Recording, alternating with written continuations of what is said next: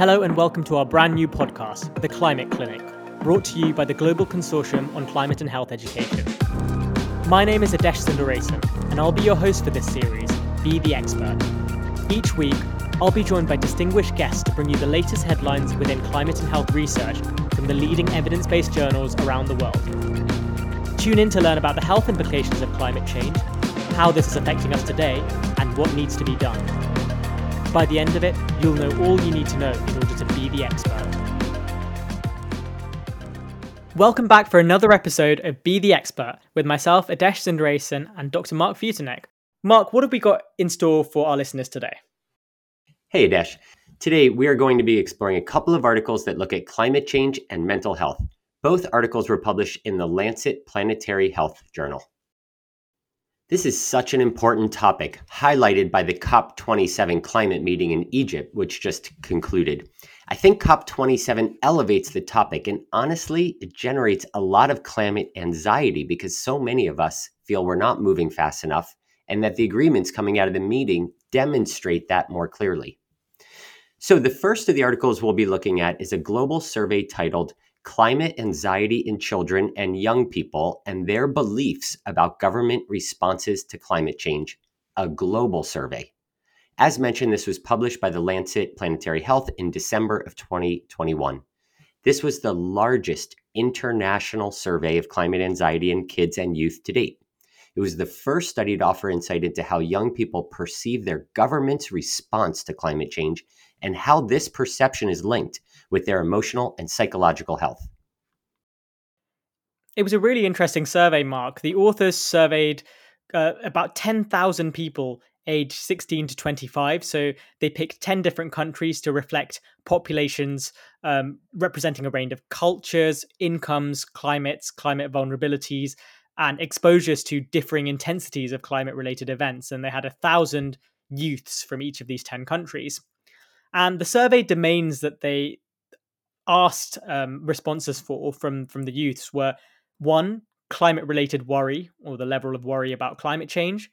Two climate related functional impact. So this is feelings about climate change that negatively affect the functioning of these children. Third was climate related emotions so uh, you know the presence of 14 positive and negative key emotions about climate change uh, next climate related thoughts so the presence of key negative thoughts about climate change um, and again, going on to the last domains, experience of being ignored or dismissed when talking about climate change, beliefs about government responses to climate change as well, and the emotional impact of government responses to climate change. Um, so basically, looking at the presence and intensity of feelings that relate to reassurance and betrayal for, from the governments in these countries. And what were their findings, Marc?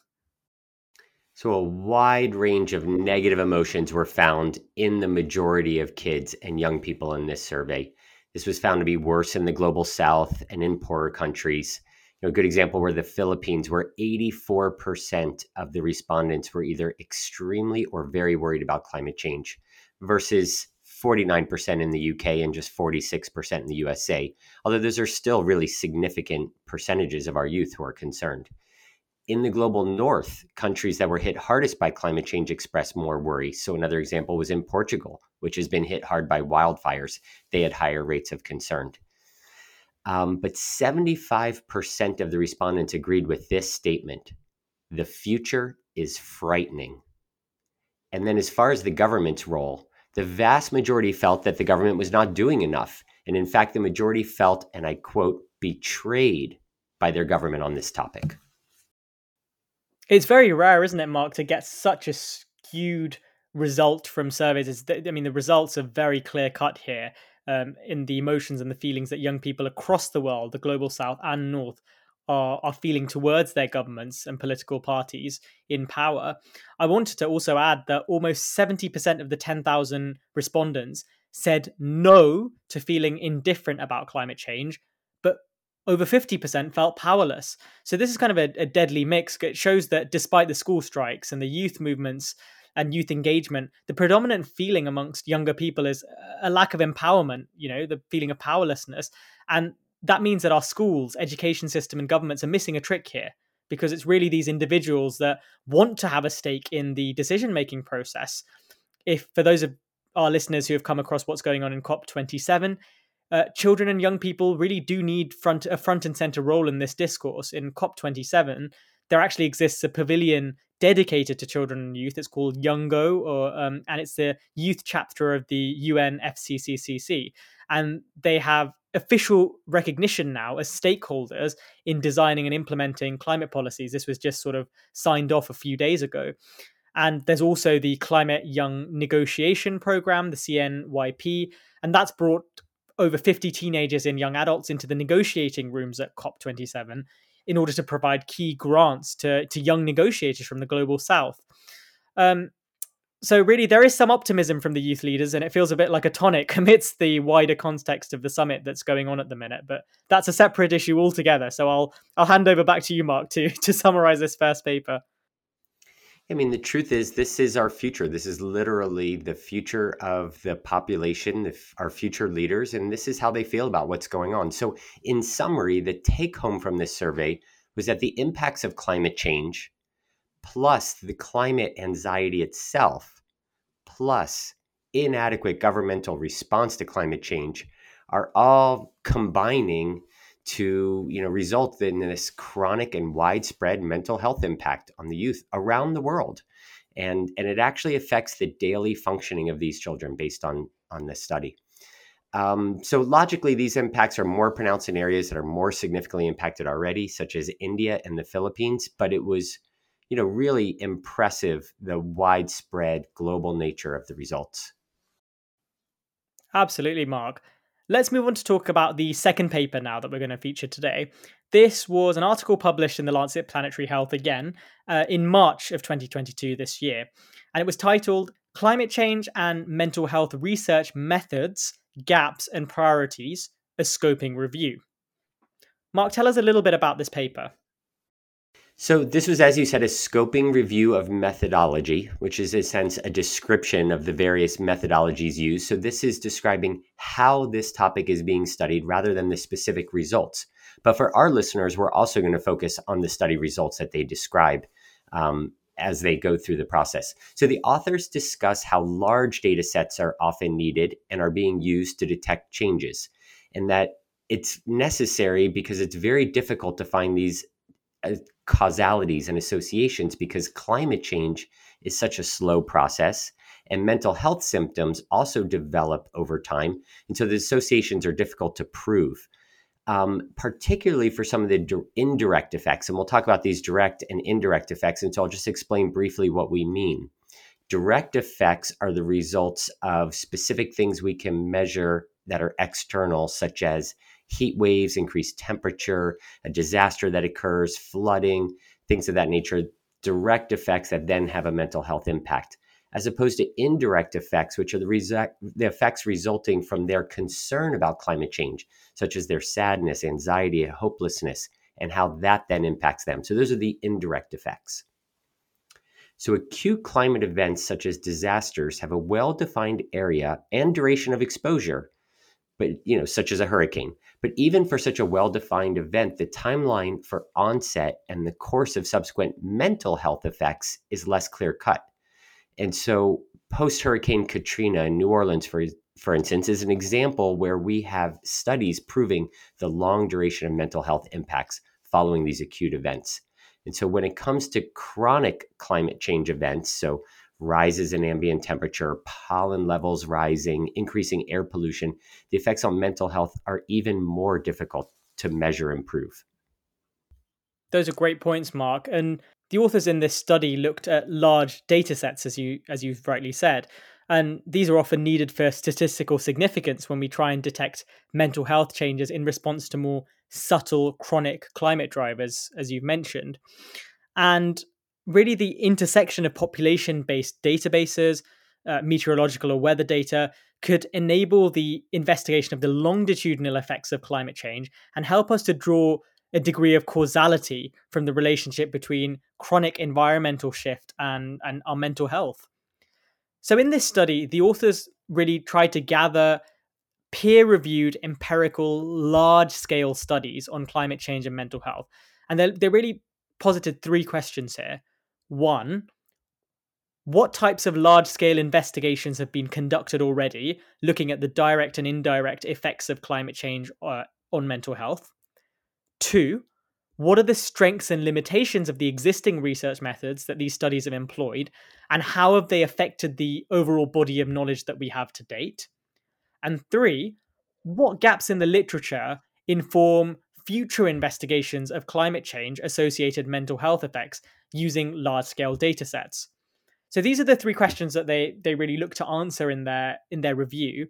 Uh, Marc, I'll hand over back to you to tell our listeners a little bit about their findings and conclusions.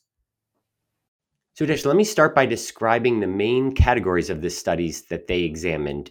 Um, so, first of all, there were studies where they the researcher simply asked people what they think and how they feel about a topic. And so, the earlier study we discussed, the youth survey, is an example um, of a survey. The second group were these administrative data sets, such as from a hospital or a health system or a clinic, where you can look at large amounts of data to find a signal. And this would usually be something they can find in their own medical records, such as deaths or hospital admissions or ER visits um, or certain diagnoses. The third are very large public health record data sets. So this could be from a city or even a state or a nation. Um, and often these would be looking at deaths um, usually death certificates, but they can narrow it down to something like deaths by suicide related to a particular event or maybe the changing of temperature over time. And then they even looked at a new fourth category, which was observing social media expressions. So, similar to a survey um, where you're really just observing the way people feel about things, but this you can look and see is there a change in the frequency of certain types of social media posts based on event or changing conditions. Another finding that they had in this review, Marc, was that most of the studies in of these 56 studies that they narrowed down to were retrospective or observational. And for those of our listeners who will follow this, it, that really limits our ability to make a definitive causal claim about the relationship between climate change and mental health outcomes. Most of the surveys that they came across were were cross sectional, which only really captures the immediate mental health effects straight after an extreme weather event.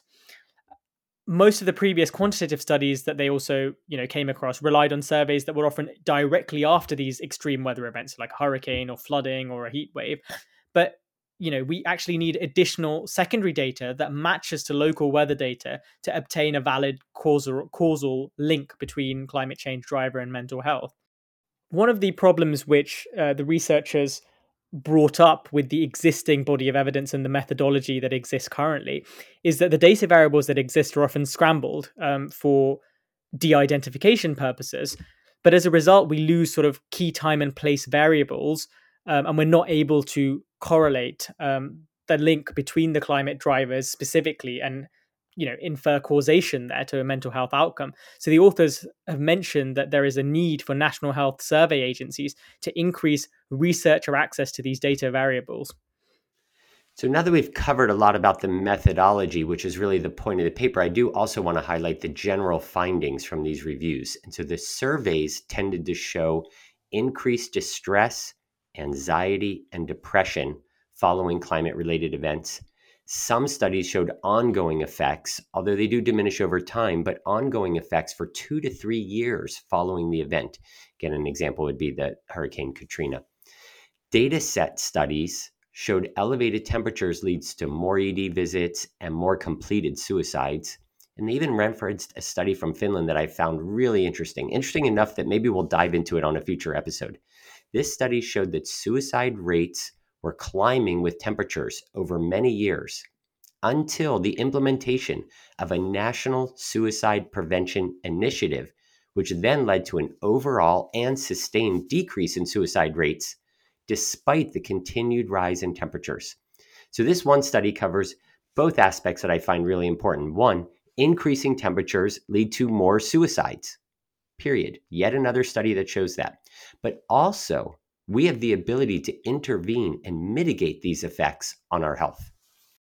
Following on from your comment about interventions being effective, the authors also touched on a few uh, points in terms of where the research connecting climate drivers and mental health outcomes needs to move going forwards. The first of which was the call to arms for studies that address public mental health interventions for climate change.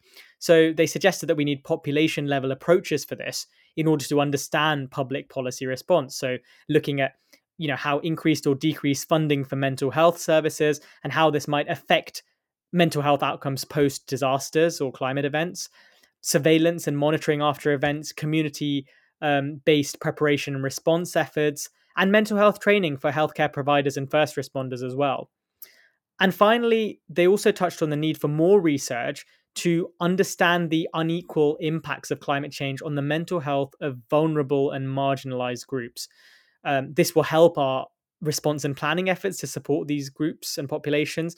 And also, um, more studies, as you talked about earlier in today's podcast, uh, required in middle and lower income countries as well as most of the the bodies of evidence or the population level uh, and large data set evidence is from high income countries at present. Thank you all for listening. We will certainly continue to cover this topic because it's so impactful and widespread, as we know from the study we talked about today. It's increasing among our youth, our future, and so we need to understand it and we need to take action now to mitigate this damage. Absolutely, Marc. Thank you all for listening, and we'll see you next time for the next episode of Be the Expert.